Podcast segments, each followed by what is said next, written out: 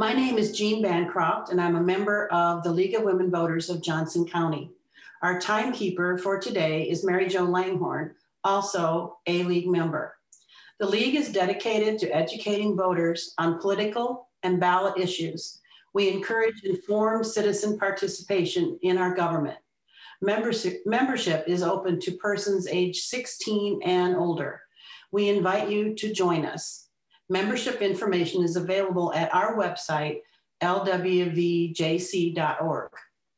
Our plan for the day is brief remarks from each of our guest legislators, then questions from the sponsors of today's forum, followed by questions from the audience via the chat feature of Zoom. Today's forum focuses on issues related to social justice. Co-sponsors for today are the Hawkeye chapter of the ACLU, Johnson County Affordable Housing Coalition, Iowa Shares, and Johnson County Interfaith Coalition. I would like to introduce our legislators and legislators, feel free to give a wave to our audience. Senator Joe Bolkcom, District 43. Senator Kevin Kinney, District 39. Senator Zach Wahls, District 37. Representative Mary Mascher, District 86. Representative Dave Jacoby, District 74 and Representative Christina Bohannan, District 85. Uh, Bobby Kaufman, District 73, and Amy Nielsen, District 77, are unable to join us this morning. We will start the forum with three minute summaries from each of our legislators on current legislative matters of interest to them individually, starting with Senator Bolkcom, just representing District 43. Senator Bolkcom. Thank you, Jean. Good morning, everybody. Uh, let me start by thanking the League and all the co-sponsoring groups this morning for bringing us together to talk about the update on the session and hear from you about the issues that you still hope that we can make progress on this year. Um, the session has been a rough one. We're in week 11. Um, if I were going to select a few words to characterize it, it would be grievance, resentment, and fear the agenda that uh, has made the most news, if you will. We've taken up bills that decre decrease the ability of people to participate in our elections. Uh, we've tried to censor big tech companies because they kicked Donald Trump off Twitter. Uh, we have bills, even though nobody's talking about defunding the police, to penalize communities for defunding the police. Legislation that increases penalties on protesters uh, private school vouchers. We passed a bill, no more background checks on gun, on handgun purchases. Uh, we're going to have a constitutional amendment to ban abortion, constitutional amendment on guns, uh, a, whole, a whole host of bills on free speech, and this that kind of emanates from the uh, any discussion of racial equality in Iowa. Um, and then, of course, uh, numerous attacks on higher education. So it's been a rough year. We've just kind of been fighting a whole host of issues that um, have really been at the forefront of, of, the, of our work. Um, we now turn our attention, uh, in addition to all these policy ideas, to the state budget. Uh, last week, we got new budget estimates, and the state actually is in a pretty good financial position we have money. If we choose to spend it, we're, we're operating with some folks that are very stingy uh, and don't want to spend any money basically on anything. One of the issues that I want to bring your attention to is a tax bill that's going through the Iowa Senate that will uh, phase out the backfill. That has been money that the state has given to cities and counties and schools as a result of the commercial property tax uh, uh, reduction we did in 2013. That's proposed to go away. It, it's a $1.5 million hit to the city of Iowa City, for example, in services. And the other major piece of that is the, the Des Moines takeover of our mental health system. Uh, currently, we have a mental health system that's funded and managed and directed by local leaders. And the, and the, and the Republicans are proposing that Des Moines take over the mental health system and fund it with unreliable and unpredictable state resources. I'm, I'm gravely concerned about this change. It's, it's contained in a very large tax bill uh, that's coming to the Senate this week that'll be sent over to the House with the Senate Republican priorities. So I just want to direct your attention to that. Uh, thank you for being here this morning. I look forward to your questions. Thank you, Senator Bolkcom. Uh, Senator Kevin Kinney from District 39. Hi, uh, it's great to see everybody here this morning. Uh, thank you to the league and Jean. Uh, I uh, I serve on the Judiciary Committee, and one of the things that I've been working on uh, for the last couple of years uh, are going over to the House. Um, Senate File 522. Uh, this is a bill that it's an oil older Iowa legislation that cracks down on uh, people who are scamming elderly people. they they are also abusing them, and it's and it's bringing those penalties uh, to where I feel that they they should be. Uh, there's a lot of people that have been uh, preying on our our elderly. I'd seen it a lot at the sheriff's office when I was in the investigations division, and it was something that uh, uh, I'm I'm glad we've got it out of the House and over to the Senate. Another bill, uh, Senate file 450, is another bill which if you intentionally or recklessly um, harm an older Iowan, uh, one of the uh, one of the things you uh, you cannot charge them with is, is a homicide. Uh, uh, we had that occur here in Johnson County, and uh, we're we're changing this so if someone intentionally does something like this to uh, someone, they could be charged with a homicide. And then one of the other bills, Senate File 572, is extending the statute of limitations uh, for sexual abuse uh, on children. Uh, again, this is something that I worked a, a lot with, and uh, hopefully the House will pick it up and and uh, be able to get it passed and sent to the governor. And then the last bill, uh, Senate File 243, uh, which is we've been named Noah's bill, uh, has passed out of the Senate and is over in the House and has been assigned a subcommittee. And I've been talking with uh, Representative Jacoby about this as we have both been working on this bill. Uh, this is a bill that requires someone to report if someone is injured uh, or has been killed, and it enhances the penalty if they're trying to cover up a um, another crime in which they committed. Uh, I look forward to hearing from everybody uh, and uh, answering your questions. Thank you, Senator Kinney. And now let's go to Senator Zach Wahls. Well, good morning, everybody, and and thanks again to the league for hosting the conversation this morning. Uh, I'm Senator Zach Wahls, uh, live in Coralville, represent the west side of Iowa City, all of Coralville, rural Johnson County, uh, going up to Solon, and then over uh, to Cedar County, uh, and down to the town of Wilton in uh, Muscatine County. Um, it's it's been uh, as I think both Senator Bolkcom and Senator Kinney uh, mentioned a, a, rough couple months um, and we're we're going to kind of be in the, entering the home stretch here as we get into April. It's been, I think, frustrating not just because of what the legislature has done, but also what the legislature hasn't done. Uh, Senate Democrats and House Democrats came together to introduce more than two dozen different pieces of legislation addressing COVID 19 and the global pandemic that we're still in. I know that many people are starting to get vaccinated, uh, but we're not out of the woods yet. And in fact, over the last few weeks, we started to see the positivity rate and hospitalization rate tick up here in, in our part of the state. So we've got a ways to go. Um, unfortunately, of the two dozen or more bills that that we've introduced, Republicans have basically um, put their heads in the sand and are acting like this pandemic is over. Uh, they're they're acting like that both personally at the Capitol, where very few Republicans are wearing masks, even though we're working indoors, often in small spaces for extended periods of time.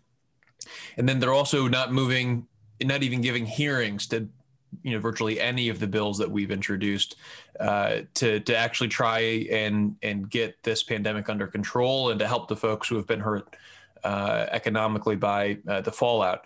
Thankfully, uh, President Biden and Representative Cindy Axne have done a terrific job at the federal level of of putting together and passing the American Rescue Plan or the ARP. Uh, the ARP is going to give more than uh, about $1.4 billion directly to the state of Iowa. It will provide funds to cities, counties, schools across the state of Iowa to help uh, make the necessary investments that they need to make it through this difficult time. And that's going to be a really important part of us bringing the pandemic to its its end and really starting to rebuild. So I I want to just give uh, I know that we've got a lot of bad news coming from the state house here in Iowa. Uh, but there's a lot of good news coming down from the federal level, and I want to take just a moment to to recognize what's happening at the federal level. Um, we certainly know that there are plenty of challenges ahead, both here in Iowa and across the country. Uh, but you know the and, and, I'm sure that we'll get into some more discussion here about what's been happening at the state house. But um, that is one thing that I'm I'm really really grateful for. Um, the one thing that I would I would maybe uh, just touch on, uh, Joe mentioned it earlier. You know, this week we the Iowa Senate passed a bill that came over to us from the Iowa House that is going to gut Iowa's background check system for handgun purchases. Uh, this was something that was incredibly troubling. Uh, Iowa's current background check system has uh, blocked 15,000 sales over the last uh, 20 years since that system was put into place. Uh, Republicans seem to think that that's a problem, uh, which is why they're getting rid of it. So I see I've got the stop sign up, so I'll go ahead and, and wind it down there. But it's it's definitely something that we're all really troubled by, and and we feel it's going to move the state in the wrong direction. Thank you, Senator Wahls. And now let's move to Representative Mary Mascher, excuse me, from District 86. Mary? Good morning, everyone, and thank you, Jean. Um, thank you all the co-sponsors. Uh, we really appreciate you coming to these, um, even if they're via Zoom. We're looking forward to being with you in person, um, hopefully next year. Uh, but it's been a challenging year on so many levels. Um, this week we passed a charter school bill that allows new charters in Iowa. Um, Iowa currently has a charter school bill that, uh, or excuse me, language in the code that allows charters for public schools and is basically governed by the school board. And there's a whole chapter in the code that allows that. And um, quite frankly, our schools are doing some pretty amazing, innovative things um, without whole, a lot of funding to support them. Um, this new charter system would be no oversight from the school board. And that was our biggest opposition to it. Um, this would have actually allow a founders group to start a charter in your district um, with people who don't even live in the district. They have to be live in Iowa, but they would not necessarily have to live in the school district that you re- reside in, which we felt was problematic to begin with. They also allow that founders group to be able to make money off of uh, that particular kind of school.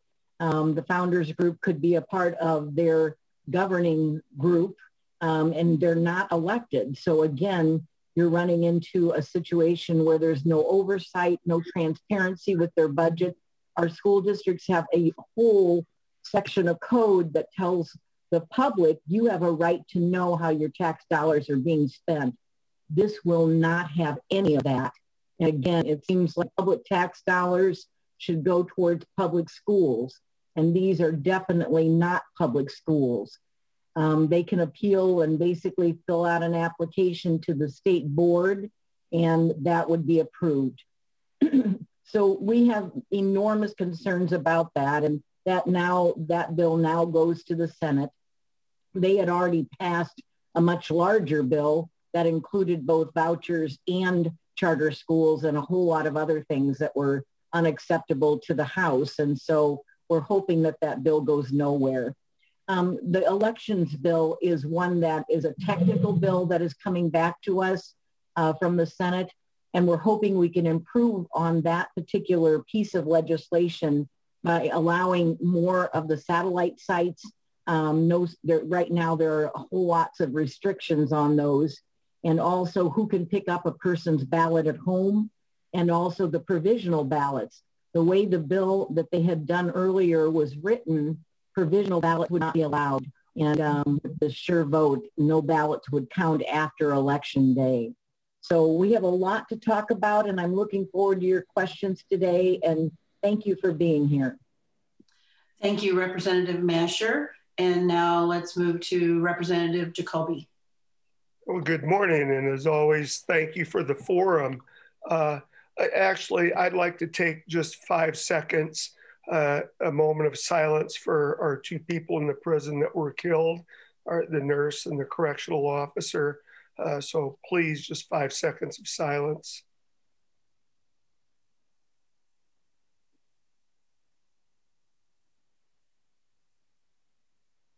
Thank you. I think it's very important to recognize these two people who served our communities so well.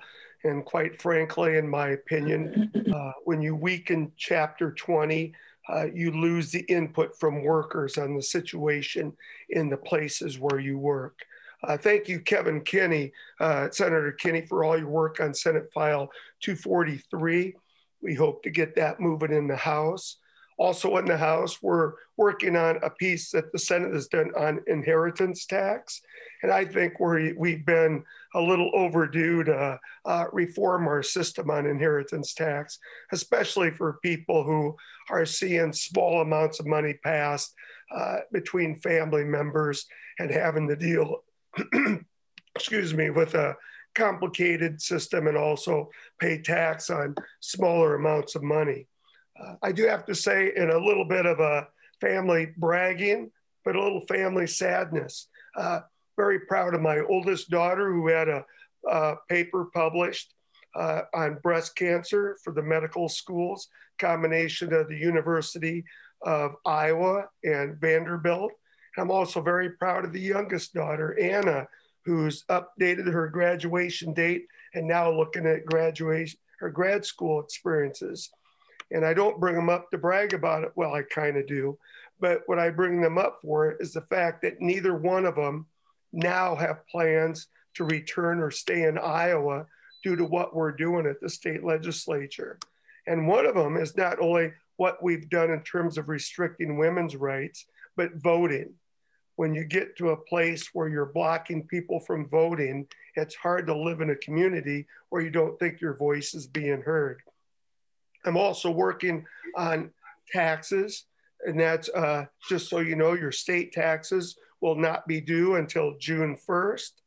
But I don't want Iowa to become the state of amended returns. And so we're working to make sure that unemployment and uh, the stimulus checks are not taxed in the, by the state of Iowa, but don't count on that because it's not a done deal yet. I look forward to your questions today. Thank you, Representative Jacoby. And uh, could we hear from Representative Christina Bohannan from District 85? Good morning, everybody. Uh, thank you for being here.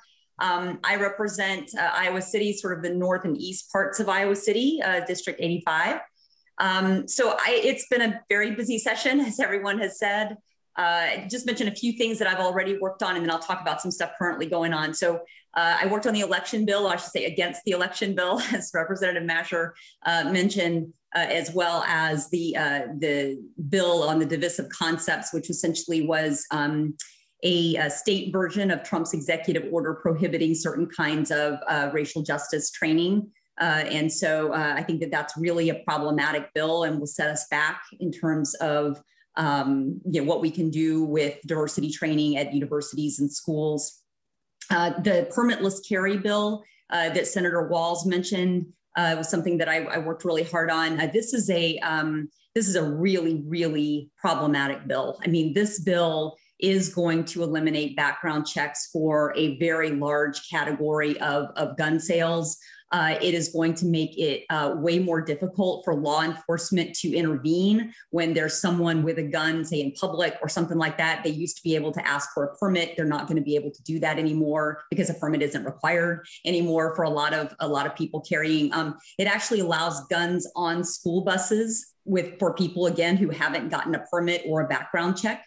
Uh, it expands the people who can have that on a school bus in a confined space with kids. Uh, and, and again, that person doesn't have to have a, a, a background check or permit. Um, and so, uh, you know, it, it, it's going to make it a lot easier for felons, for um, uh, people with mental illness, people uh, who have committed domestic abuse offenses uh, to get uh, to get firearms. Uh, this will be the first time in 40 years that the state of Iowa will not have some kind of required permit. Uh, and, and so uh, that sits on the governor's desk. So please, by all means, uh, contact her, put the pressure on to uh, not sign this bill. Um, Senator Wahls and I participated in a in Everytown uh, uh, press conference the other day um, to advocate for the for the governor not to sign this bill. Um, quickly. I'm working on the elder abuse bill that Senator Kinney mentioned. Uh, I'm, I'm hopeful that we'll be able to do something with that. I think it's a really important bill. Uh, there are some things to do on it, but I think that's that's a really good bill. Um, the other one that I'm really concerned about is uh, in, uh, the upcoming police bills. Uh, one of them coming forward probably this week creates um, probably too much immunity for uh, officers who have been um, who are being investigated for wrongdoing. I had a conversation with a police chief just the other day who think that they go too far in protecting the officers from uh, wrongdoing. I'm also continuing to work on the bottle bill. Uh, I was hopeful at one point that we were seeing some change on that, maybe some um, ability to increase the handling fee uh, by one cent. Um, I don't know where that stands. I talked to the representative who is chairing that, and uh, she said that she had a meeting coming up. And so um, I'm going to check back in with her again this week to uh, to see whether there's been any movement on that. I would really like to see an increase in the handling fee so that we can get more redemption centers closer to where uh, those bottles and other uh, containers need to be redeemed. So thank you very much. I look forward to the conversation. Thank you, Representative Bohannan. and thank you all for your updates on legislative issues today. At this time, we will begin questions starting with one from the lead and then one from each co-sponsor.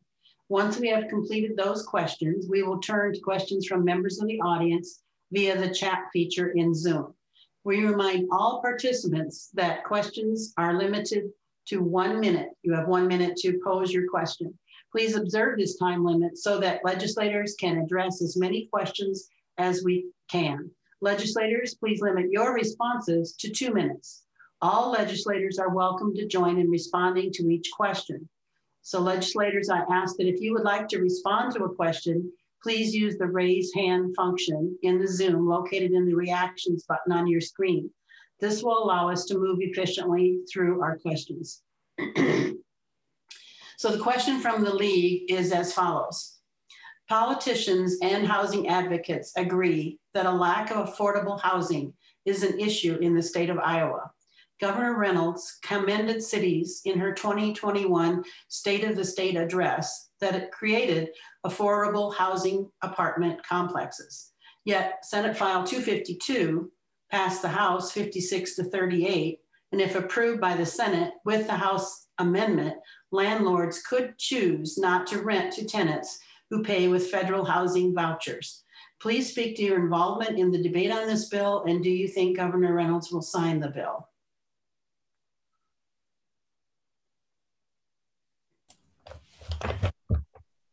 Well, uh, Representative Mascher, would you like to start?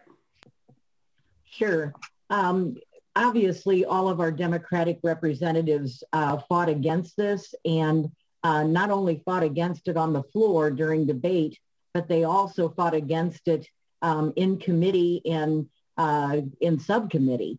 And obviously, we see this as a step backwards in terms of our ability in Iowa City. Three communities, uh, Des Moines, Marion, and Iowa City, that were the ones that had um, ordinances that basically required landlords to uh, take Section 8 housing. And we believe that that was important in our local community because um, our landlords are able to, to rent to many students. And obviously it makes it very difficult in our communities to be able to find housing for low income families. And obviously they still have to go through, um, the landlord could deny somebody because of a background check or because of uh, they obviously have tools that they can still deny someone. So it wasn't as if that was not allowed.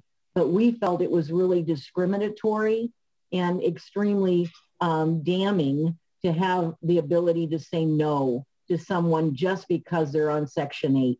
And obviously, we did everything we could to fight that bill. It's over in the Senate now. We're hoping they'll do the same. Thank you, Mary. Um, Senator Bolkcom, would you like to speak on that question? Yeah, just briefly. Representative Mascher did a good job of the summary. I mean, it's it's tar- it targets people with disabilities, people of color, seniors that rely on these these vouchers for safe housing, and seemed like an it seemed like an issue that really did need the attention of the legislature. We have three communities doing it.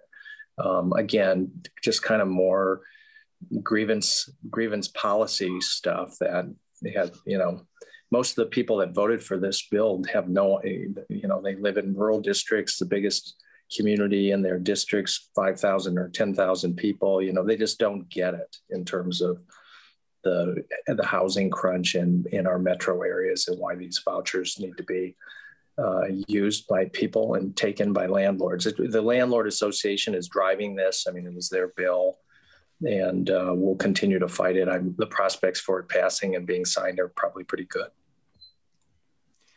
Thank you, Senator Bolkcom. We will now move to questions from our co-sponsors today. Um, the first question comes from the Hawkeye chapter of the ACLU, and Martha Hampel will um, pose the question for that organization. Martha?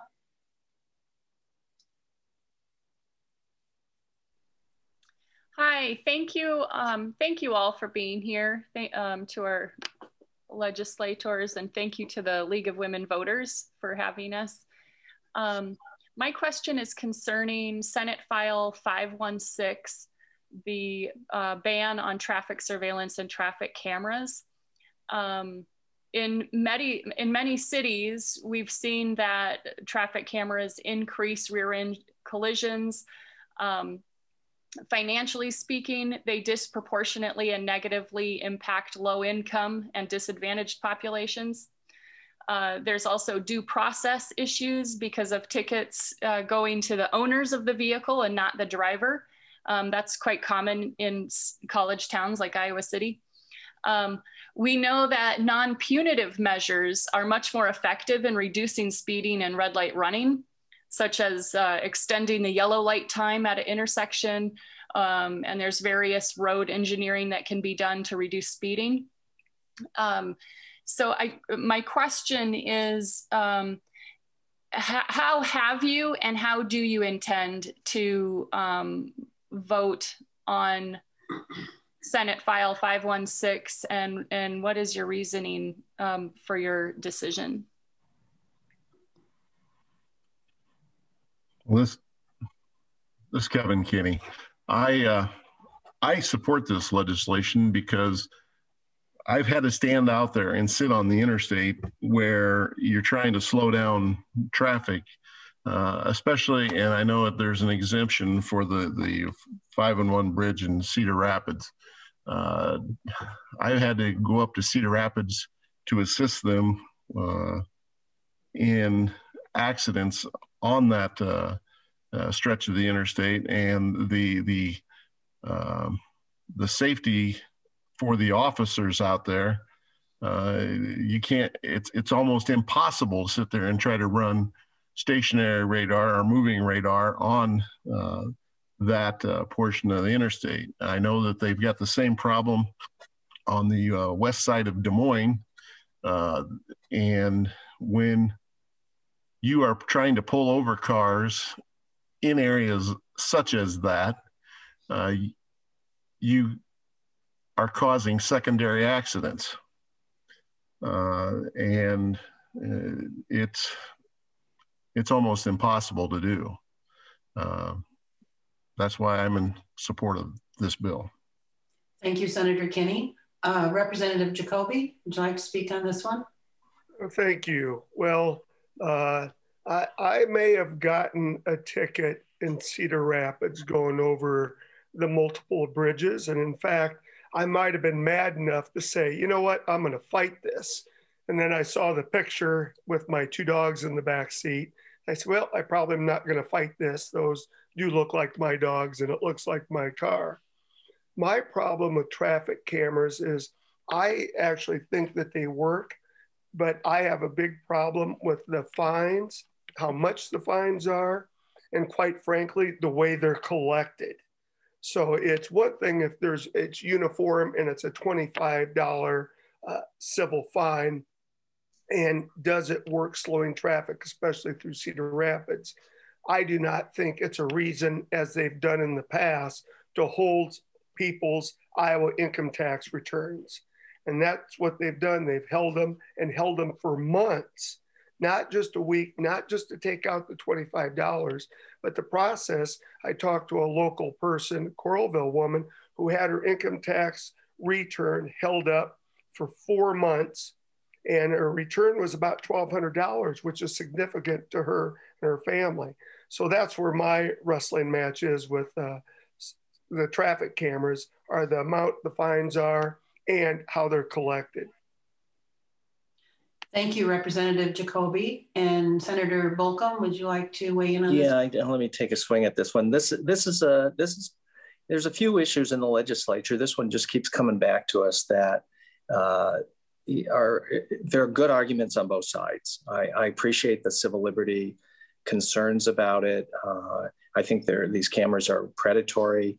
Um, I think there's due process questions, um, but I also am sympathetic to the the safety um, element that I think has been demonstrated. Um, and I've and I've got constituents in, in, Iowa City that are passion, very passionate on both sides of this issue. Um, so I've actually I, I've actually been on. I've, I've, voted to support cameras, and I've I've also voted to take them out. I mean, I've, I've this bill's been around there like every year for the last ten years, so I've had a had a chance to be on both sides of this issue. Um, as as people make arguments about it, my thinking has changed.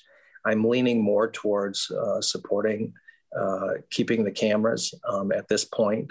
Uh, and they say about this job, it'd be a great job if you never had to vote. Thank you, Senator Bolkcom. Uh, Representative Bohannan? Hi, thanks. Um, yeah, I, I, I want to agree with Senator Bolkcom. This is one of those issues where there really are good arguments on both sides. I mean, I can absolutely see reasonable people disagreeing about this. Um, you know, one of my concerns is uh, the uh, decreasing interactions with the police. Uh, I think that uh, we have seen problems with people of color, especially being pulled over. And then what happens is that something escalates. There, there's fear uh, on on either side, and something you know it, it, just gets worse. It gets out of hand. Something that started as a routine traffic stop becomes violent. Uh, and uh, you know, I, I really think we need to avoid that. On the other hand, I really do understand what you're saying about how this, you know, disproportionately, disproportionately affects low-income people and uh, and and can be a little creepy. I'll, I'll, I'll admit, um, be watched uh, all the time when you're on when you're on the road. So um, I am still thinking about this. Uh, as Senator Bolkcom said, I have constituents on both sides of this issue. I want to think through it carefully. I would welcome if you want to send me more information about this, um, some of the data maybe that you had mentioned or something. I would uh, absolutely commit to uh, looking at that carefully. But I, I, do think that there are some really good arguments on both sides of this. And so uh, it's going to be a tough one. Thank you, Representative Bohannan. Uh, Senator Kinney? Uh, there's only there's one other thing that's kind of interesting. This was the first bill that actually goes in and defunds the police. That's where we argued on the floor that there's over three million dollars that uh, the city of Des Moines, for uh, just their share of it, would would lose in uh, funding. Be, I, whether you agree with the funding stream going back to the cities or, or to the, the police department, but uh, this is it's really the first uh, and only bill that we've had that uh, defunds the police. Thank you, Senator Kinney and Senator Wahls. Yeah, I just very, very briefly. So, um, Senator Kinney just raised a really good point, which is that um, when when we had our debate on the floor a few weeks ago about some of these defund the police bills, we actually offered an amendment to clarify that uh, cities that use traffic cameras would not be penalized if if um, they saw a decline in revenue or if the legislature stepped in and took those cameras away. I, I, would. There was a, a, comment in the chat here that that I agree with. You know, I do think traffic cameras do have the intended effect most of the time. You know, the S curve in Cedar Rapids. Uh, maybe Representative Jacoby aside, you know, I think typically very effective. Those cameras being there, you know, catching people or encouraging people to slow down. Uh, they, they do tend to work pretty well. You know, I, I would echo the the comments earlier. There are good you know, thoughts on on both sides of this. Uh, but when it comes to you know the impact on, on municipal um, budgets and, and, the way that those funds are used, the fact that the legislature you know can't see how these issues are all connected um, is really frustrating for for those of us who are in the minority and and um, ultimately the majority is going to decide whether or not this bill is going to come to the floor. Um, this next Friday is what's called the second funnel, and so for legislation that doesn't have to do with taxes or or uh, uh, the budget to to work on. Um, you've got to get that bill out of the the full committee by by next Friday. So I think we're only doing one day of debate next week in the Senate. So it'll be a long day, but I, I don't know if we'll have this bill on it yet. So we'll see. And Dave, I just saw your comment in the chat. I sorry if I misinterpreted earlier. It's definitely the the 381 that I, I certainly know from personal experience, and I think everybody who's driven on that S curve knows how important it is to to be careful when you're going around that. Thank you, Senator Wahls. Um, we'll now move to a question from our next um, co-sponsor, the, excuse me, Johnson County Affordable Housing Coalition, represented by Sarah Barron. Hi, everyone. Thanks so much to everyone for making this opportunity possible this morning. I'm Sarah Barron. I'm the director of the Johnson County Affordable Housing Coalition. We're focused on education and advocacy that supports um, affordable housing for every resident of our community. I'd like to turn your attention to um, the ongoing discussions about manufactured housing rights in Iowa. Um, we know that this is a topic that the legislature has, has tried to tackle for three sessions running now. Um, we know that Iowa has one of the worst records of all the states um, in offering protections for residents of manufactured housing. Um, and we know that, um, that we have folks on both sides of the aisle who are committed to passing some legislation that addresses some of those concerns. So my question for you, of course, speak to the bill itself, but also strategically thinking, um, I'd like to hear from you about any lessons you think we can learn about the future success for affordable housing legislation, and specifically, what are the qualities um, and the broad support needed for bipartisan legislation, um, not just in this fight for manufactured housing residents, but as we all work together to understand and further um, the importance of affordable housing in Iowa.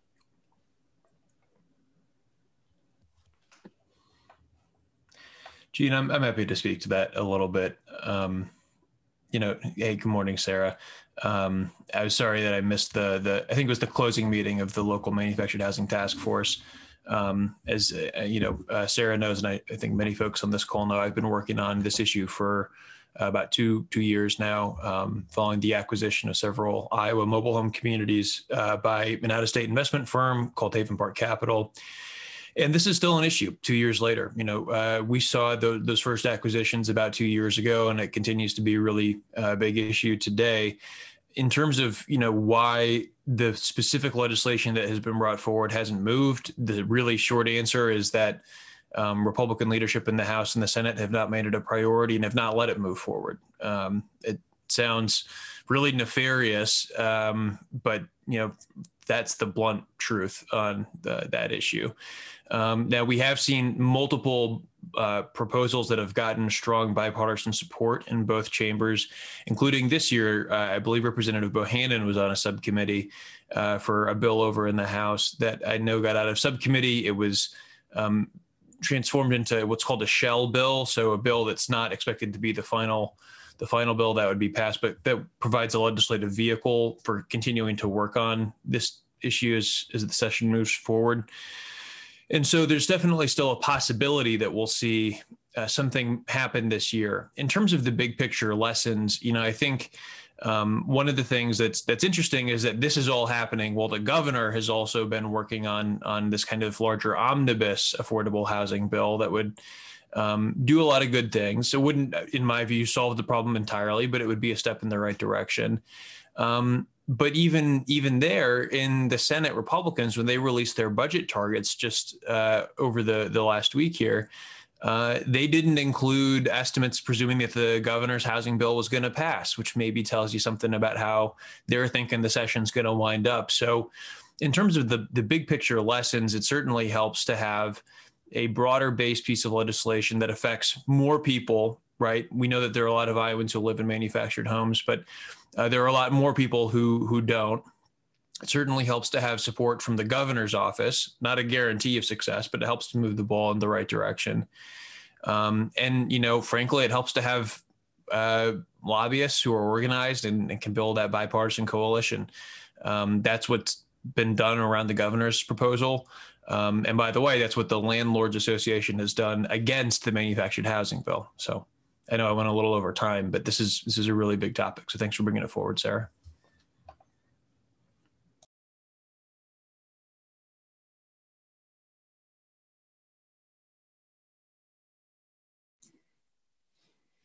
Representative Mascher, would you like to weigh in on this? I'm sorry, I think Dave was next, but um, I think we were waiting on folks to call on us. Jean will go ahead and start. Um, I am extremely supportive of the manufacturing bill that's trying that we are trying to move through the House. Um, the provisions in it are so reasonable. It's just giving the people who live in those homes some more authority and power so that they are the landlords and the folks who own those parks are not um, basically these little dictators that can choose and um, set their own rules whenever they want. And that's why this bill came forward. Um, we've been working on this for over two years and trying to get something done that really and truly supports these folks who live in these manufactured housing parks. Um, it uh, again, I'm just kind of dumbfounded that we haven't been able to get something done prior to this. But I can tell you that the manufactured housing lobby is very powerful. And I hate to say it, but it's about PAC checks and who is paying the bill for the Republicans in their elections. And that's the, the just the god awful truth. And I think we have to put that out there because they've been able to block this year after year after year, and they continue to create problems in terms of us getting it passed. Um, the other is the governor does have this initiative housing, affordable housing is a very high priority because the business community has told her that. And they are the ones pushing this in terms of we can't find workers if we can't find affordable housing for them. So we need to get on board um, with supporting some of those initiatives and making sure people have a place to live, a safe place to live. I'll stop there. Thank you, Representative Mascher. Uh, Representative Jacoby? Well, this has been uh, three years in the making. Uh, quite frankly, I was hoping that when Ashley Hinson moved on, that we'd have a better chance of getting this through the House this year, because uh, she was very, uh, she was a key player in blocking this bill over the previous couple years. Uh, so far, I've heard bipartisan support. I've also heard bipartisan lip service and Representative Mascher hit the nail on the head. We have to do a better job of tying this housing, manufactured housing, all affordable housing to the workers because there seems to be a little deafness when we meet with the with the area business people that they need workers and saying that they want affordable housing but they're not supporting us on this issue so that's something that we need to do better is connect those two dots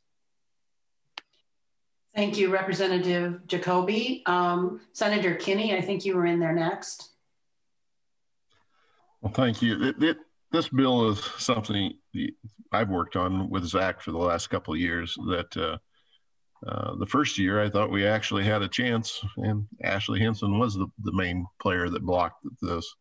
Uh, one of the things and one of the strategies that uh, I've been talking with some people in Des Moines is maybe go instead of having one large bill next year we need to start if this doesn't go through we need to start breaking this bill up and having smaller bills come through and uh, and and I think that uh, Dave is uh, is so right that we need to start talking to the business communities about workers. Where are we going to house these workers? What are we going to do with the workers? Because they have to have affordable housing. Um, we'll continue to work on it and hopefully get something passed. Thank you, Senator Kinney. Representative Bohannan. Yeah, thanks. So uh, Senator Wahls mentioned uh, the work on, on the committee I was on. You know, it, it was really interesting. I, I, I, usually, if, if I'm not pretty comfortable with where a bill is currently, I don't usually vote to advance it, um, even if, you know, I think there's potential. I kind of like to see the final bill. But on this one, you know, it did seem in committee like the Republican leadership, the people who are working on this, really wanted to continue working on it. They didn't want it to die. Um, they wanted to continue to work on it. It seemed like there was genuine um, interest in doing that. And so, uh, you know, I voted for it. I, um, even though it was kind of a shell bill at the time, um, I, um, yeah, I grew up in a mobile home uh, and uh, I have been subject to some of these abusive practices. Uh, so, you know, I, I, know what that's like. And so um, I voted to advance it, hoping that there was real interest there. The problem is, I think there's, I think there's real interest on some of the Republicans' part but they do not seem willing to push the landlords at all. I mean, I mean, I mean, it, you know, if if if there's any pushback, they just don't seem to be willing to say, "Hey, you need to do this." Um, and and we've seen this with the manufactured home uh, bill. We've also seen it. You know, for example, I'm working on another bill. I've been working on it for a while now uh, to to represent um, students in Iowa City, university students who uh, essentially their uh, security deposits are being held back from landlords because the landlords are saying that they um, that they cause damage to the apartment, so their security deposits aren't being returned, and the students are saying that damage was already there. So all they want is a checklist, a move-in checklist, so that things can be uh, marked as they move in, so they have a record of that. Uh, that's a very, very reasonable thing to do. Uh, and we could allow local governments to regulate that. If this is really a problem, mostly in university towns, we could have local governments regulate that. And we have just not seen any willingness to push the landlords on this to to to uh, or or you know any kind of willingness to put into a bill that that local governments get to decide. They won't even put in there you know that if either party asks for a checklist then we should have a checklist. I mean there's just no willingness to push at all on uh, on these landlord issues. Thank you representative Bohannan. Um, senator Wahls did you have another comment you wanted to make? Uh, your hand is up. I wasn't sure Oh, okay. Thank you very much. All right, we will now go to um, a question from the Johnson County Interfaith Coalition, represented by Donna Hurst.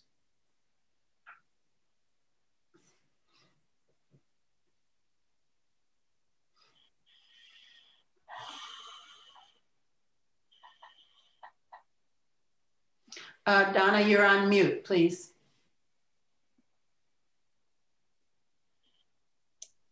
Okay, I'm starting over. All right. Uh, I'm Donna Hurst, representing the Johnson County Interfaith Coalition called JKIC. JKIC is a coalition of churches and organizations founded to promote racial and social justice. Over the last two years, we have been working to establish a hate crime ordinance in Iowa City, North Liberty, and surrounding communities. Iowa City has passed the hate crime ordinance and North Liberty is making progress toward ratification.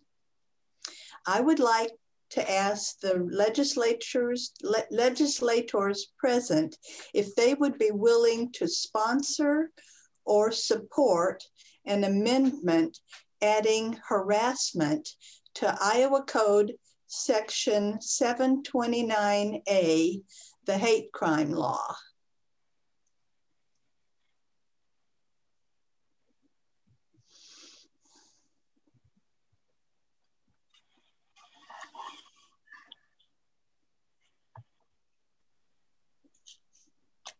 Senator Bolkcom, would you like to speak to that one?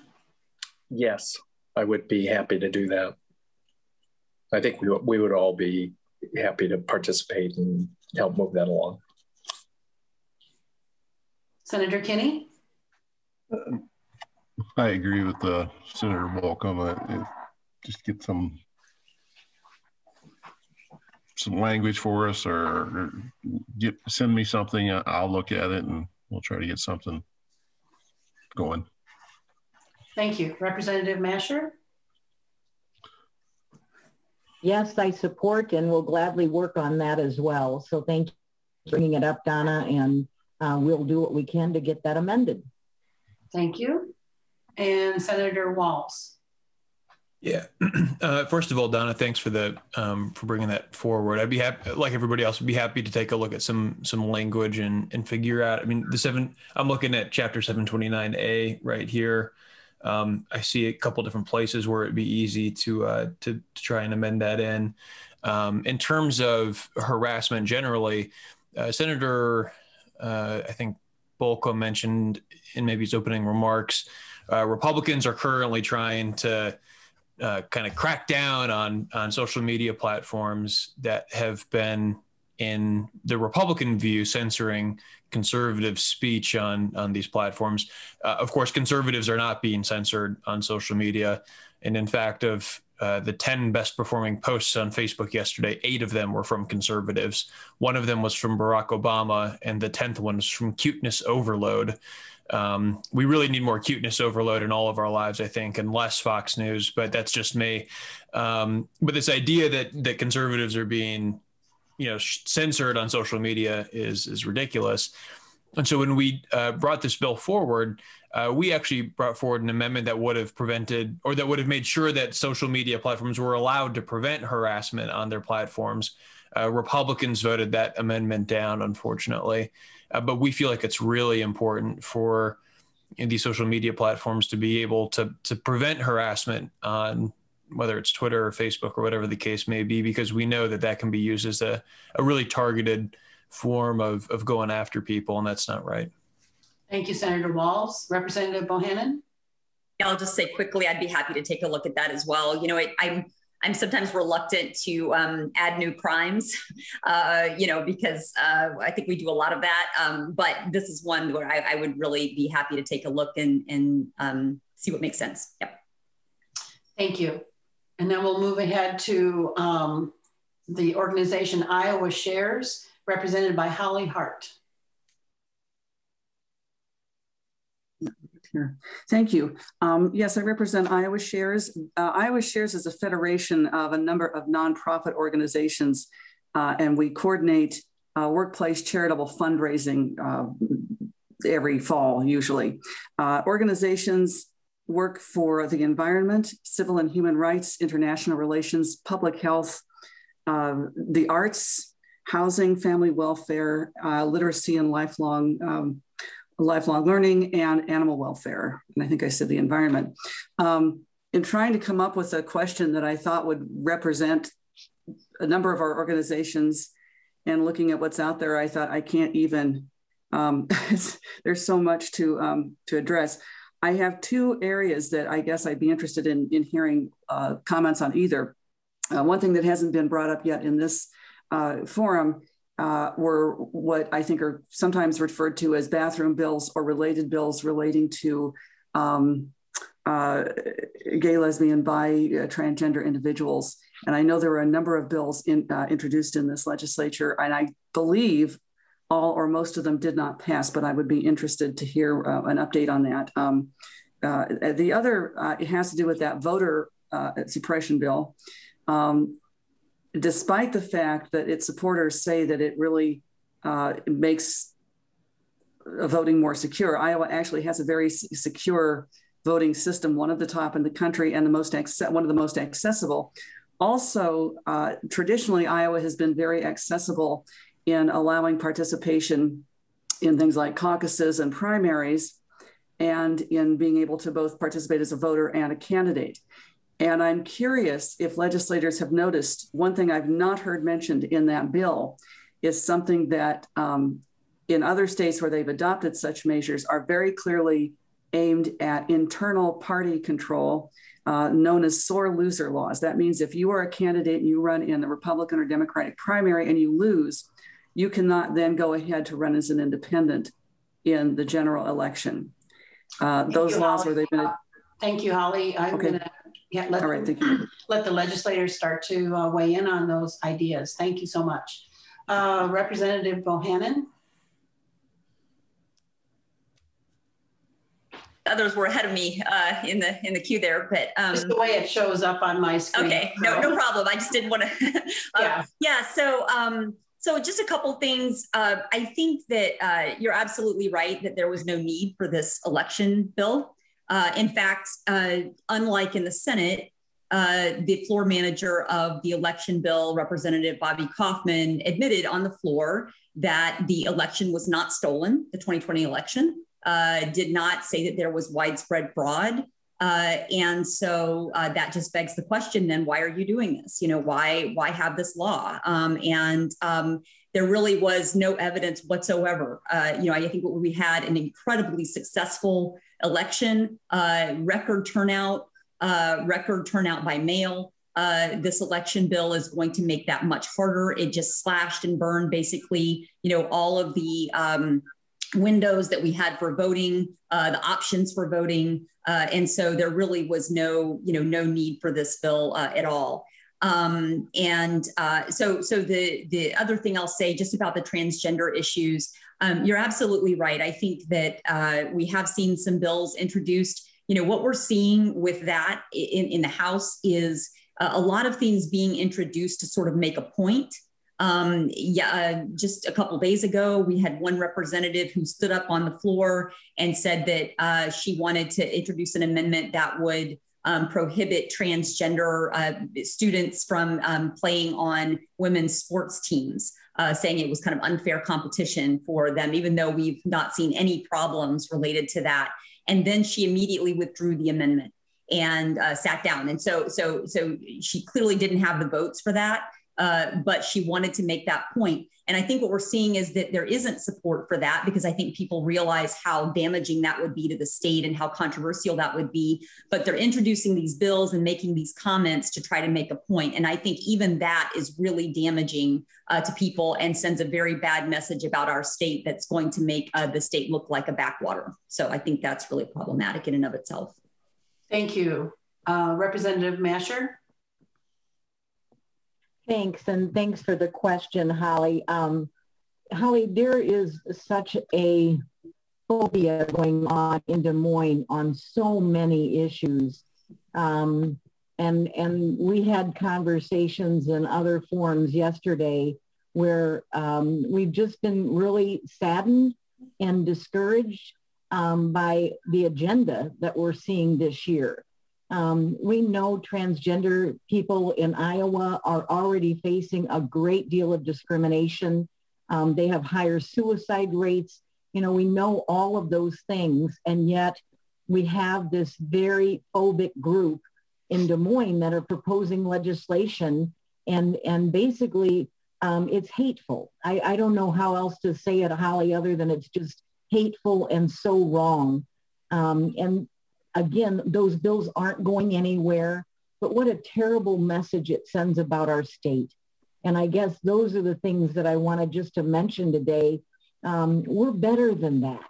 And we should be better than that in terms of what we are proposing. Um, on the elections bill, how this is the way the Republicans phrase it. We want it to be easy to vote and hard to cheat.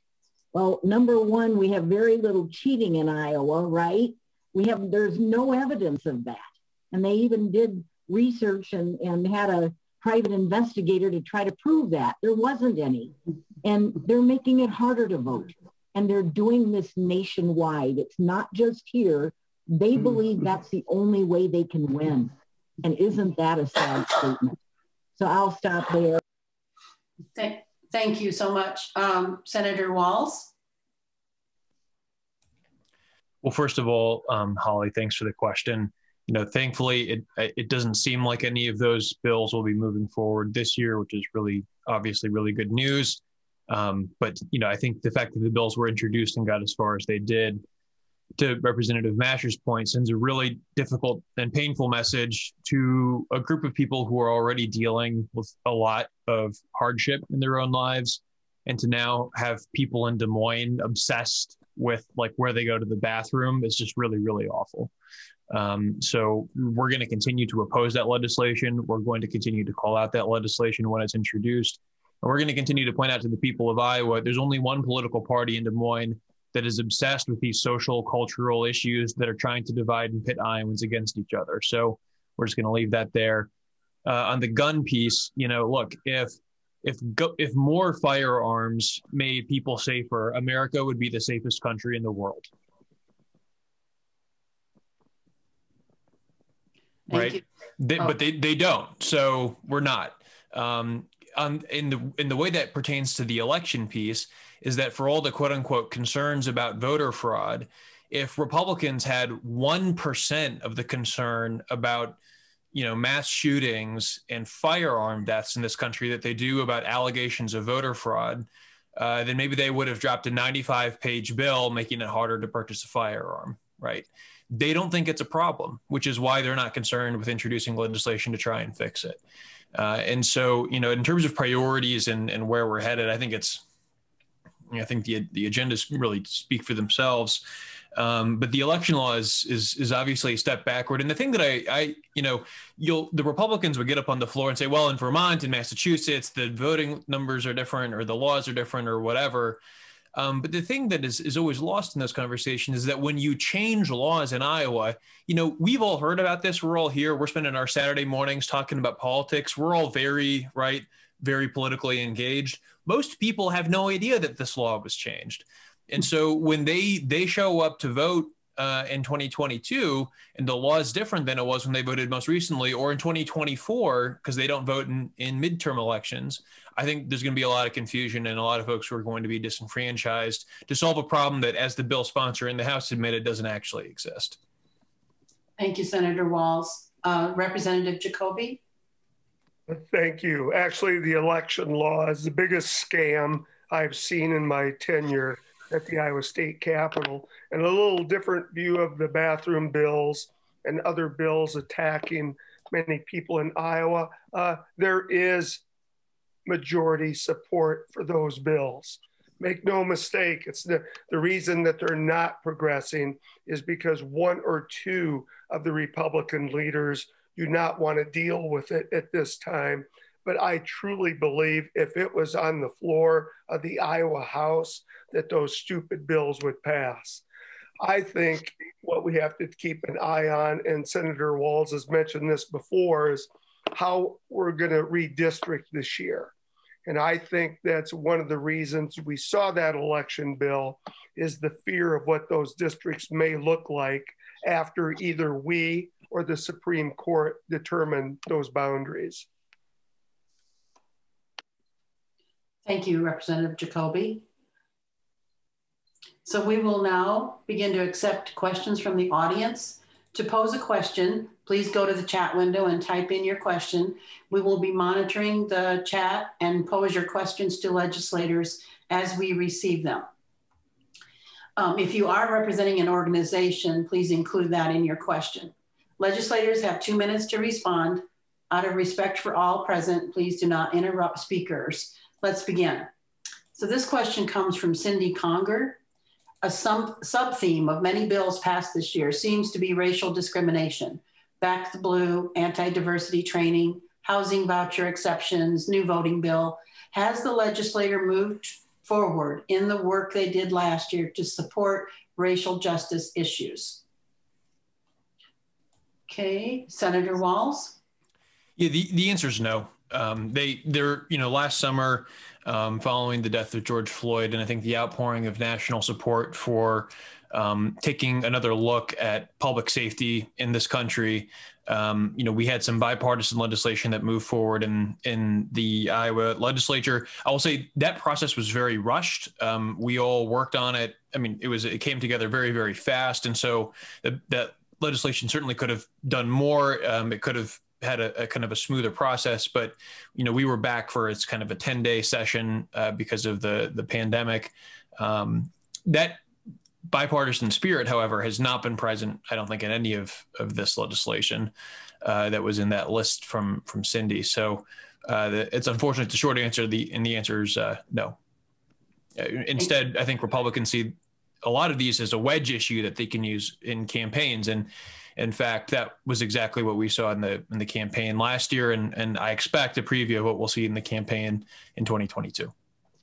Thank you, um, Senator Bolkcom. Yeah, this is this has been probably a, one of the major themes I think that's run through the session is the whole issue of will Iowa deal with racial inequality in the aftermath of the, of the George Floyd's death at the hands of a Minneapolis police officer. Um, as Senator Wahls noted, we passed this unanimous bill to do a very basic criminal justice reform around making sure we we don't have bad cops and we, cops can't choke people to death. And uh, we everybody patted themselves on the back and said, "This is the first step." Uh, after all the after all the civil unrest last year, this session has been, frankly, a backlash to the the call for a, a, discussion and reckoning with racial inequality in Iowa. We've had a series of bills: defund the police, more immunity for police, um, uh, more more penalties for protesters, all these bills around free, so-called free speech and what we can and cannot talk about on campuses as it relates to race. Um, and so it's really, really disappointing. I do think, as Senator Wahls noted, that they figured out that race was a very powerful emotional campaign tool to beat Democrats up with on the whole defund the police with the video of the protesters in the streets we, we, you know we got we got lectured about Minneapolis Police Department when we passed the, one of these bills a couple weeks ago. Minneapolis is in Minnesota if, if you have geography challenges. Um, but I think we, do, we, what we do need is a is an honest discussion about how we can address disparities in education, disparities in, in income, in wealth, in health, all these issues that are confront uh, people of color in our state. And I think the challenge that we have is we have mostly white legislators run, running in districts where they have no, they, they have black constituents, but they have no interaction with people of color. And they just simply have no frame of reference.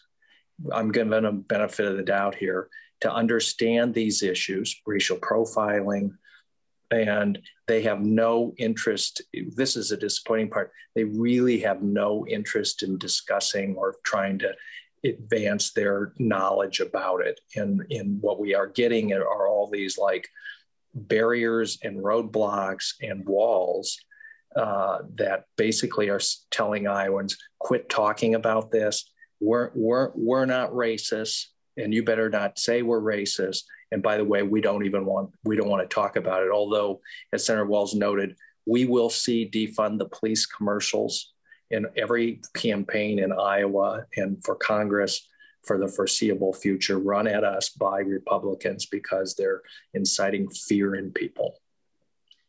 Thank you, Senator Bolkcom. Representative Mascher? Um, Senator Bolkcom hit it on the head. That's exactly what we're dealing with. And um, it's interesting. I don't think the bill we passed last year would pass this year. If it was on the floor for debate and in the Senate, I don't think it would have a prayer because these people have used that fear. And uh, again, they live in very different districts. They know very minorities.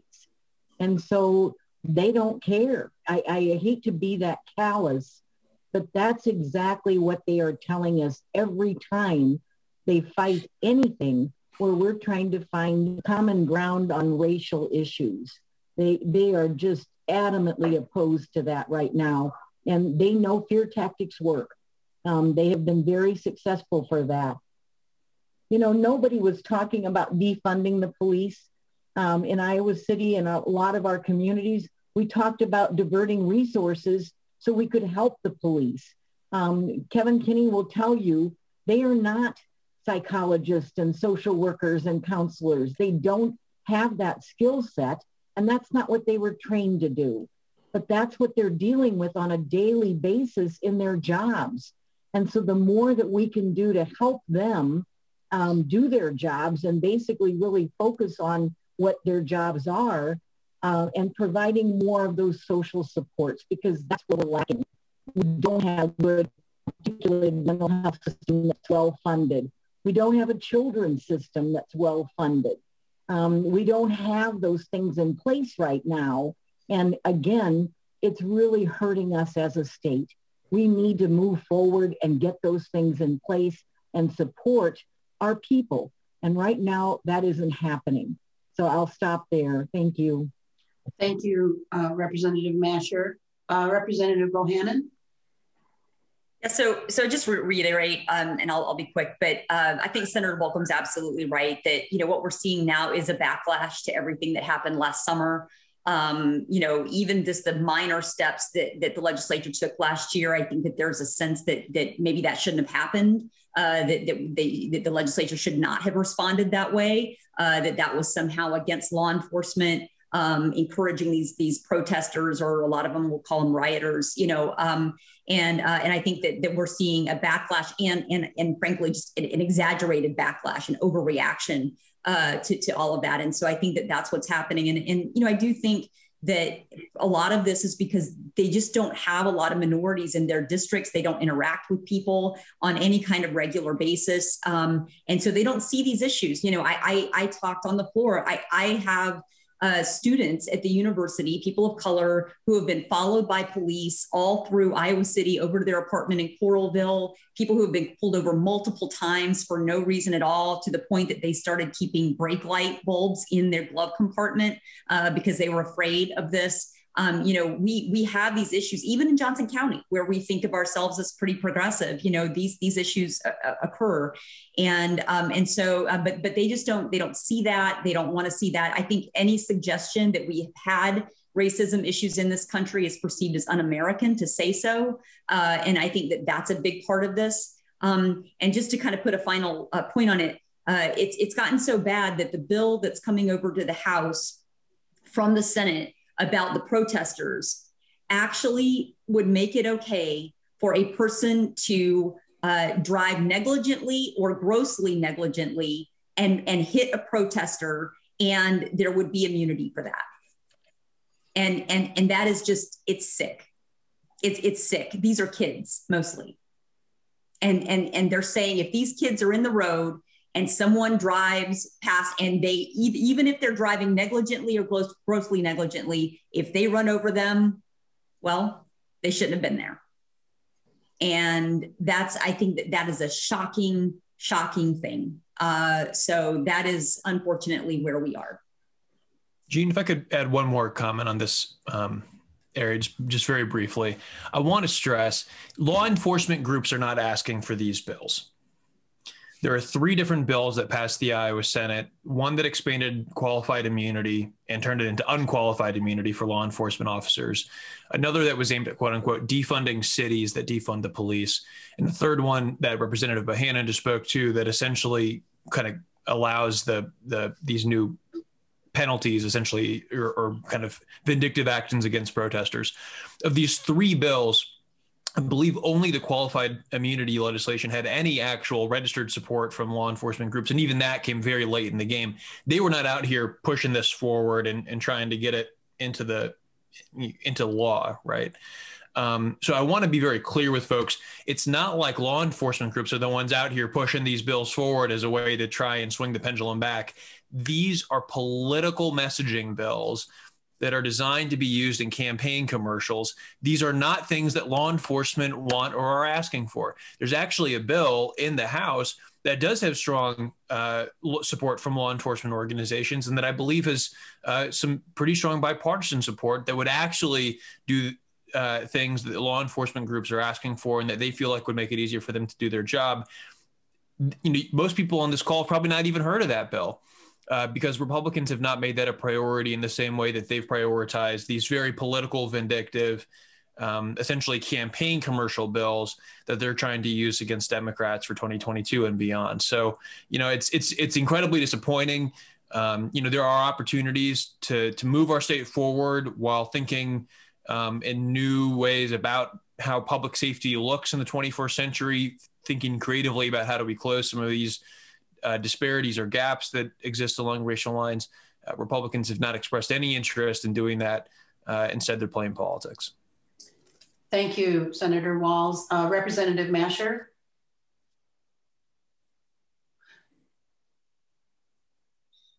Mary, you're sorry, I forgot to put my hand down. Gina. Oh, okay.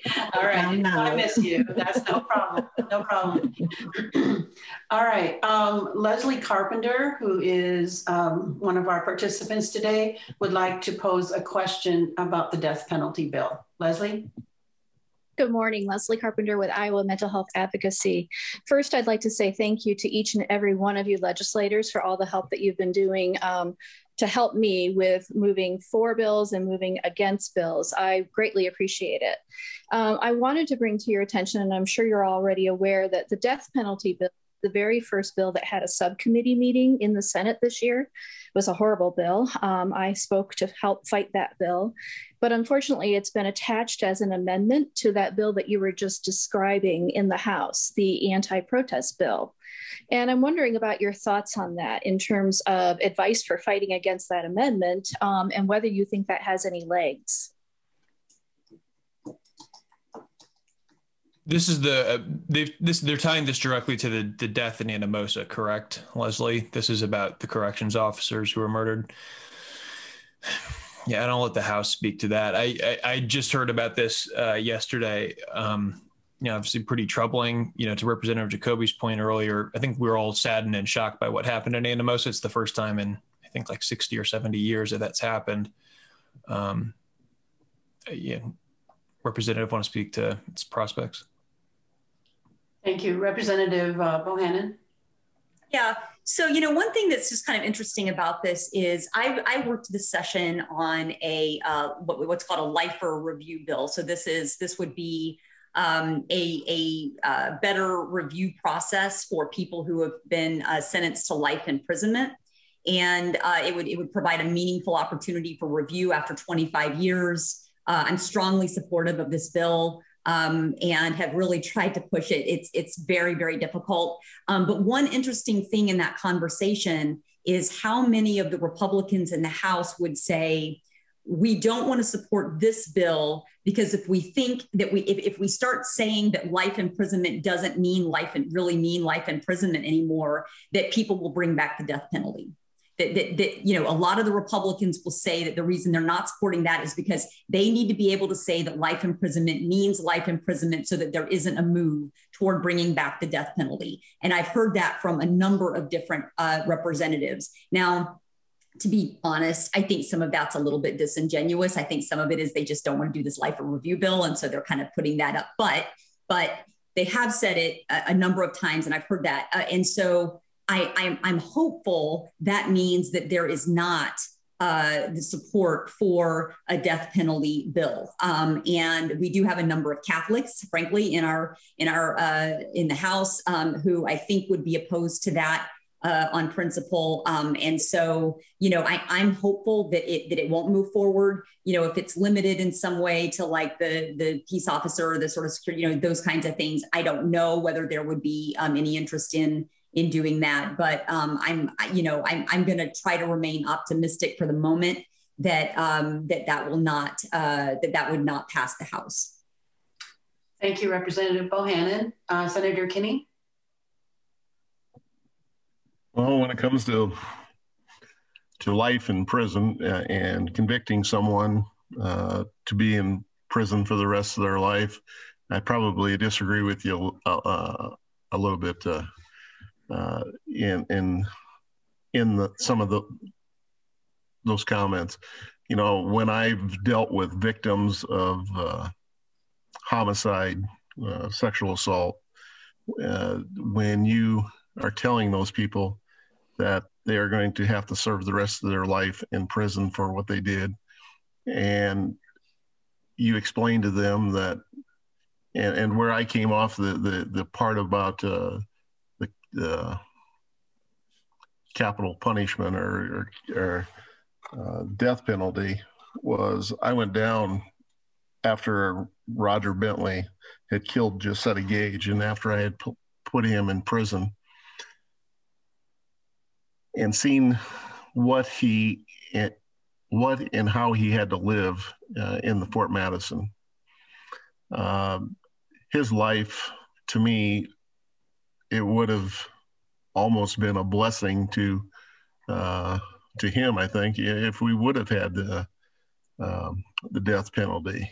Uh, he was getting out one hour in the middle of the night because they're required to let him out, uh, and uh, he was not with the other inmates. Uh, and I, I, think we have to stress more of that. And I, th- I think that uh, Representative Bohannan's right that they're going to go after that uh, if we start looking at uh, reviewing uh, life sentences. I'm not saying that we can't look at it. Um, I'm more than happy to look at it, but uh, uh, I think that there's that very much that possibility.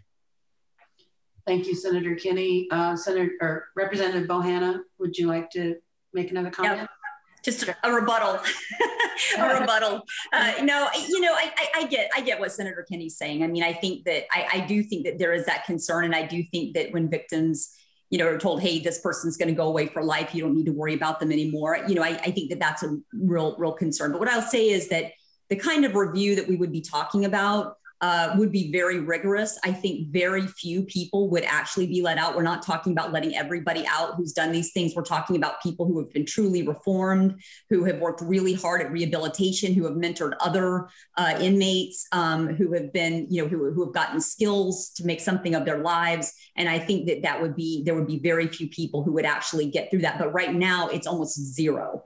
Um, and, and we actually see very little recidivism in, um, in the few people who, whose sentences have been commuted and, and, and so on. I'd also say that there are victims advocates groups who actually support life or review because they understand that a lot of the people who commit these crimes themselves uh, were advocates and um, I mean I'm sorry were victims of, of, of different kinds of abuse and so uh, it's, it's it's it's a little more more complicated and more nuanced um, but I and, and and you know if if if conditions are so bad in prisons that uh, that death would be better, then I think maybe we should think about what the conditions are in those prisons. Um, I, I, don't, I don't know that um, that we should say, you know, they should be sentenced to death because our, our prison system is worth worse than death. Um, but, um, but I, but I do appreciate what Senator Kinney is saying. Um, I think that I, I, do think that for some people, uh, some some Republicans in in the House um, as I'm saying, that they they would worry about um, about bringing back the death penalty if if we revisit the the life imprisonment. So I, it's definitely something to think about. I'm just saying I'm hopeful that at the moment, given where we are that, that that means that they're probably not going to support the death penalty. I'll also just add in conversations I've had with some of the Republicans in the House when I say, "Boy, you guys have gotten kind of extreme this year. What's you know what's going on?" Um, they're always every single time they respond we're way better than the republicans in the senate. And we're stopping a lot of the things that are happening in the senate. So uh, so you know something's always worse right? Um, and so i'm hoping that this is one of the things that they would not support uh, that came from the senate um, when it comes over to the house. Thank you representative bohannan. And Rep- senator Wahls. did you want to yeah, just, just very briefly. I mean iowa does have the death penalty it's called life in prison. You know, so just I mean to be very clear, that's what the death penalty in Iowa is. You die in prison. Um, as somebody who has a prison in my district, uh, I've visited that prison multiple times. I've talked with inmates who are going to spend the rest of their lives in that facility uh, and die in that facility. Um, and you know, I I appreciate um, Senator Kinney's point, and you know, I in terms of how the conversations in the public. We'll see what happens with the bill, but um, you know the reality is that Iowa does have a death penalty, and so I I don't think that we should lose sight of that fact um, as we have these conversations, uh, and and we think about kind of where where we go from here. So, so I wanted to make sure that you know folks are are aware that when you talk to inmates who are sentenced to life in prison, they'll tell you Iowa has a death penalty. Thank you, Senator Wahls. Um, in the chat, we have a question from Janice Weiner. Uh, one other theme running through this session is rolling back local control, sometimes under the guise of retribution, as with the Des Moines School Board, for example. What are the best ways to counter that?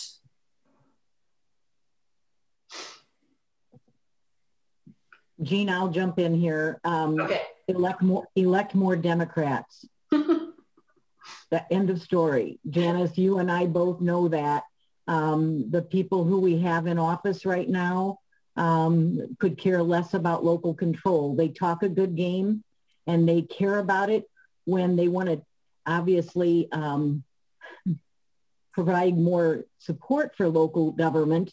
But typically we're seeing more and more bills where we're taking away local control. So they don't believe in that really. Um, they hate it. And especially if it's things that our local governments are doing that they don't like. And so it's all about punishing and taking away that authority. So end of story. Thank you, Mary. Um, Senator Wahls, did you want to speak to that? No, uh, Senator Bolkcom. Well, yeah, I mean, with this group over the last five years of being in control, we've just seen rounds of bills that would allegedly take away the authority of, of local governments to do stuff, whether it's school boards or cities or counties. And and uh, it's really when you th- when you get right to it, it's really anti-democracy is what we, we should quit calling it local control. It's it's really anti-democracy because what what is you know they're basically usurping the ability of of people to make decisions about the welfare of their communities and they like con- the, the key word here is control. They like control. They they want to tell everybody what they can say and what they who they can hang out with what what kind of food they should eat what kind of gas they can put in their car. Um, and we had a debate a couple weeks ago and i used the word autocrat on to refer to my colleagues and i got i got called to the well because I used the word autocrat to describe some of the stuff they were doing. I was like, what? So they like control and they like speech, free speech, as long as they are speaking. They don't like it when other people say things that they disagree with or somehow out of their frame. So um, I don't think I think Representative Mascher is right. We, if you want to fix this, you need other people in control of the operation. Thank you, Senator Bolkcom. Representative Jacoby? Well, thank you. I think the key word in this session is the word but, B-U-T, just one T, B-U-T, because you will hear, I support education, but, or I support diversity, but I support women's rights, but, and on topic I support local control, but. Thank you. Um, we have a, another quick question from Diana Henry. She would like to know, um, and I think this is related to a, an earlier response, why doesn't law enforcement be more proactive in letting the public know that they are not pushing these bills? Yeah. Um, so Mrs. Henry was my fifth and sixth grade social studies teacher. So it's really great to see her on this forum um, and, and really appreciate the question, Mrs. Henry. So thank you. Um, you know, it's, it's a good question. And, and the answer is really simple, which is that they are worried that if they register against these bills, that Republicans will somehow take this punitive action against them and refuse to move the priorities that do have bipartisan support over in the House. And this is look, it's a political, um, you know, there's a lot of, uh, frankly, ego involved in the majority, you know, where if they register against you, there's kind of a tit for tat thing that happens. Uh, and so I think it's a very, unfortunately, very logical response to the way that the majority is governing right now, which, as we heard a moment ago, vindictive is absolutely the right word to describe it. Uh, and that's and that's simply I think why, you know, and it's by the way, it's not just law enforcement groups where this is the issue. We had Senator Bolkcom mentioned earlier the the bill about um, tech companies and social media platforms. I don't think a single one of those companies that was technically registered against the bill. And the reason they weren't registered against the bill was because they were worried that it may result in even further uh, attacks, essentially, on those companies or on their industry. Which you know you can maybe have a, a, conver- a separate conversation about moral courage. Mrs. Henry, if I'm remembering correctly, once kept a poster in her classroom that read, What is popular is not always right, and what is right is not always popular. And that's something that stuck with me from, from when I was in elementary school. Uh, but there's, you know, I think in terms of the political calculations that these groups are making, uh, that's a, a, pretty straightforward, you know. And by the way, um, they're probably they're being advised to do that by the lobbyists who represent these groups, right? It's not just like you had a bunch of a board of directors that's just sitting on their hands. It's that they're taking legislative advice from the people they've hired to give them advice, and that's the advice that they're giving them. Um, Representative Mascher? Um, yeah, Diana, thanks for being on this morning and thanks for all your years in education. Um, if we forget to tell you that, we appreciated it. It was a pleasure to work with you. Um, just, just to let you know, um, the gun bill that we did on basically uh, eliminating permits uh, was one that you would have thought law enforcement, um, both sheriffs and our chief of police and police officers would have been registered adamantly against. They did not. They tried to improve the bill, and Kevin was part of that, I'm sure, in terms of making it better. But at the same time, they feared if they registered in opposition that it would hurt them. And we see that all the time this year, again, with people being threatened and people being fearful of doing the right thing.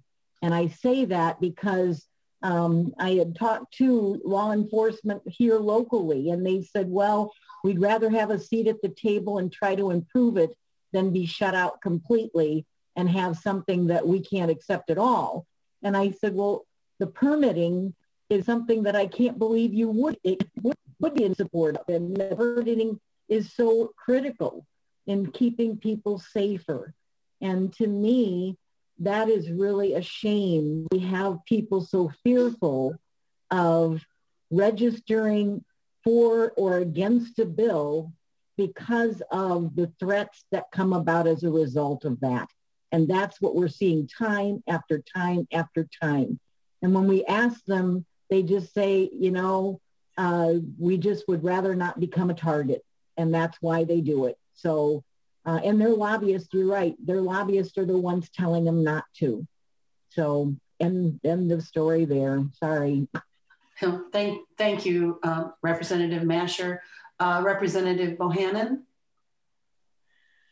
Yeah, so I, I, was almost going to say exactly the same thing, but I will say that, you know, I, I had a conversation with a police chief um, in the Capitol just uh, maybe a week, a week and a half ago, who said that he thought the permitless carry uh, bill would result in more officer involved shootings.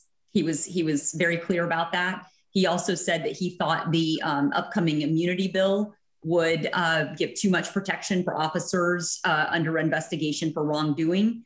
Uh, but but it, it, you know, Representative Mascher uh, is is exactly right, and um, Representative Wahls, you know that um, they think that they can do better by trying to work with the Republicans and maybe tweak the bill get a few amendments, a little, you know, a few things here and there, than trying to oppose it outright because uh, they are worried about um, about a vindictive response. Uh, and so that's you know that's just what it is. And and as Representative Mascher said, we've had this problem. You know, there have been times when I think our caucus sometimes hasn't even known where uh, a group or lobbyist stands on a given issue because they don't register, and so we're left wondering what what do you actually think about this bill? Because we pay attention to that you know and um and it's been hard. I mean there have been times i've had to call lobbyists and say tell me what you think about this bill. I need to know because they're not registering for it. They're not saying you know exactly what what they feel. So uh, it's a really hard situation um you know and i think as democrats in our caucus we have to think about that. You know when do we fight? When do we try to work with them to try to get at least some amendment or some small change um, most of the time this session, I think it's been more fighting because some of the bills have been so bad. But um, but we do uh, you know try to look for those opportunities where we can. Thank you, Representative Bohannan. Senator Kinney. So many times, uh, people don't realize um, what positions we get put in. There are there are law enforcement that probably I agree, don't agree with this bill. But uh, when law enforcement comes to you, uh, of course, I've probably got a little different uh, view on some of these things. They'll come and they'll come to you and go, "Can you try to make this better?" And you're working behind the scenes trying to make this thing better. And sometimes, if and I've done it before, I'll agree to vote for something as long as they'll take some amendments that makes it a little bit more workable, a, a little bit uh, safer for those law enforcement officers and so forth. And um, people don't realize that, and, and they'll ask you sometimes why you voted for something. Well, it's because you're working behind the scenes and have agreed agreed to do something to make try to make something better uh, that you probably don't agree with wholeheartedly. But that, that's it, it's just a different place to work sometimes, and and sometimes you have to make those decisions. Thank you, Senator Kinney. Uh, this, uh, I think, will be our last question. And this question comes from Linda Schreiber.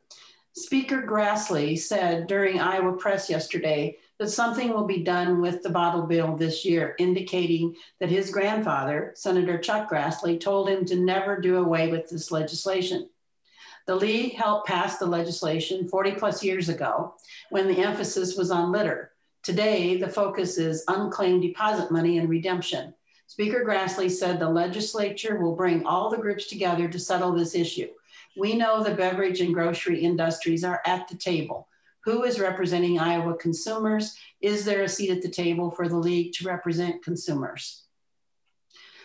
All right, um, uh, Representative Bohannan? Yes, sure. So I'm, I'm on the subcommittee for this bill. Um, you know, I, I, think that there is a possibility that we can still get some movement on this. Uh, the, the, there are, it was really interesting in committee, there were uh, several Republicans who expressed uh, frustration with the interests involved, the grocery stores, with the um, bottle beer distributors, and others um, for not working on this more. And and and I was I was actually very pleasantly surprised that a number of people were so frustrated uh, with that. And so, um, but but the problem is the person who the uh, the uh, subcommittee chair who's working on this fundamentally doesn't believe in the bottle bill. I mean, she has said publicly that she would probably just get rid of it if it were up to her. So was an interesting choice of a subcommittee chair for that bill. Uh, but um, but but I do think that I just talked to her two days ago, and I wanted to know what the progress was, and she said that uh, that she was supposed to have a meeting with um, the grocery store side and the uh, beer distributor side um, to see if they've come to any kind of agreement. I think what was what they were hoping for was that those two sides would agree to um, a one penny uh, increase in the handling fee so that um, you know and, and basically what i'm hearing from the uh, redemption center folks is that if they could get to a two and a half cent redemption fee then that would be doable that that would be something where where it would make it profitable enough. And so if we if we added one penny that would get us to two cents. And so we're getting closer. Um, so if, if we could if we can get that i think that that would be useful. I was very happy to hear senator grassley I mean, sorry, uh, uh, Speaker Grassley say what he did. Um, I hope that that means that they will push a little harder uh, these groups to come together. Um, honestly, I don't know who is in the room representing uh, consumer interests on this. I think that right now they're looking at this as a battle between the beer distributors and the, and the grocery stores, and they're thinking that if they can come to an agreement, then that will represent. You know, I, I that's I think that's faulty reasoning. Uh, I think I think consumers need to be more represented. I think at least somebody from the redemption side needs to be uh, at the table. People who really know that business and know what it would take to make that profitable enough to have you know um, enough of those centers uh, to locate um, to, to make that all feasible. So um, I, I am still optimistic. I hope that we can still come to an agreement. Uh, I was very happy to hear what Speaker Grassley had to say. And I know that there are some Republicans on the side of, of coming up with a solution. So um, I don't think it's going to be the whole bottle bill we want. I think there are a lot more things uh, that we need to do. But uh, but I think that um, that there could be some positive movement yet this session. Thank you, Representative Bohannan. Representative Mascher? Thank you. And um, Linda, I want to start off by thanking you. Um, you have done an amazing job with all of the background work on the bottle bill. Um, you're probably one of the most knowledgeable people in Johnson County, if not in the state, in terms of the um, or you know how it originated and where we are today, and then promoting how we can continue to work on it to make it work better. And right now, um, we're seeing a reduction in the amount of cans and bottles that are being uh, basically recycled and uh, redeemed because we have not upgraded the bill. And so it is my hope and my belief that there will be something done this year. And I say that pretty confidently because the discussions have been going on since before session and all of the players have been at the table, inclu- including our consumer advocate groups. And uh, again, I don't see this ever being done away with. I think consumers like it too much. And I think the public knows that this is something that's really supported by Iowans.